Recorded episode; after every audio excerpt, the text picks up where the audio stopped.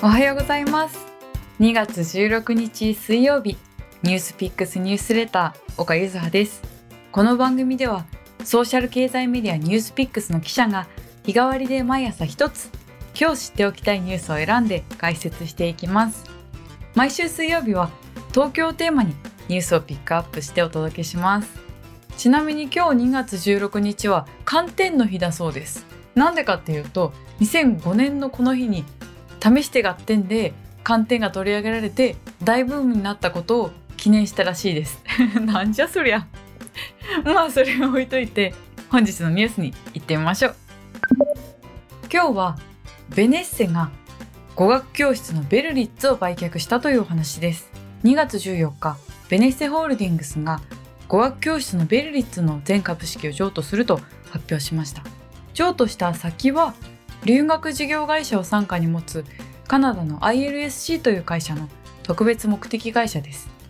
その金額は明らかにしてません。これに伴ってベネッセは約きゅうじゅうはちおくえんの特別損失を計上する見通しだそうです。語学教室のベルリッツはアメリカに本社を置いていて、世界の約ななじゅうの国と地域で語学教室を展開しているんですよね。コロナ前の売上規模はごひゃくおくえんほどだったんですけれども、にせんにじゅうねんどはそれがほぼ半減してにひゃくろくじゅうよんおくえんほどですね。もともとコロナ前から赤字が続いていて、にせんにじゅうねんどの黒字化の達成可能性っていうのを今期中に判断するっていうふうににせんにじゅういちねんごがつに話していた。なので今回はその結論を株式を売却するっていう形で出したという風になりますよね。結構ニュースピックスのコメント欄でもベルリッツ昔使ってたなっていう風にコメントしてくださってる方々いらっしゃったんですけれども、今回売却に至った背景には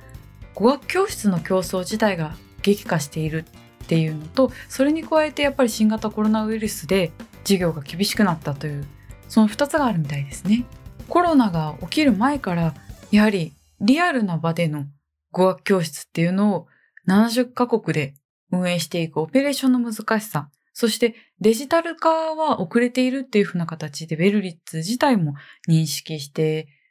課題としていました。それに加えてコロナが起きたことによって対面でのレッスンだったり留学に制限がかかったことで売上高、利益ともに苦戦していたんですよね。とはいえ語学ビジネスの市場自体は大きいです。日本国内だけでも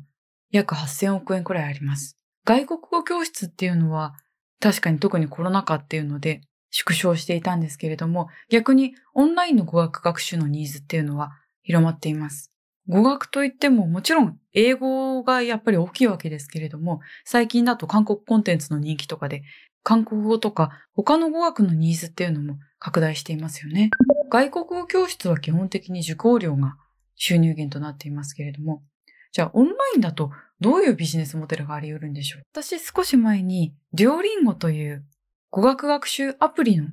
創業者のルイス・フォン・アンさんという方にインタビューをしまして、それがとても面白かったです。デュオリンゴの場合は無料で、基本的には無料で遊べるようになっているんですけれども、彼らのビジネスモデルとしては有料プラン、お金を払うと広告とかが見なくていいっていう有料プランによる収入がななわりくらい、そして広告収入がにわりくらいで、残りのいちわりがテスト事業というポートフォリオでした。もともと無料で遊べるアプリなので結構広告からの収入が多いんじゃないかなっていうふうに思ったんですけれども、ななわりが有料プランからっていうのが結構興味深いなっていうふうに思いました。ここに関しては結構意識的にそうしているみたいで、やはり人々ってあんまり広告っていうのはそんなに見たくないと。だから広告に依存するビジネスモデルっていうのは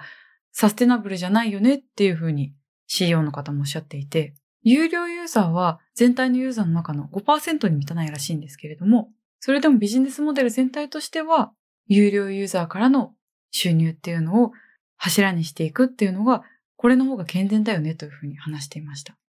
そういう意味ではこれからオンラインの語学教育っていうのが増えていく中で、どうやって健全なビジネスモデルを作っていくのかっていうのは非常に経営者にとって重要な判断になってくるんだろうなっていうふうに思いました。デュオリンゴの シーイーオー のインタビューに関してはリンクを貼っておきますね。あと以前に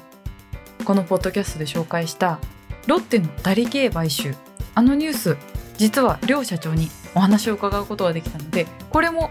この前記事として出したので、よかったらぜひぜひ読んでみてください。以上、ニュースピックスニュースレターとかゆずはでした。明日はワールド担当の木嵐記者が登場します。お楽しみに。それでは今日も良い一日になりますように。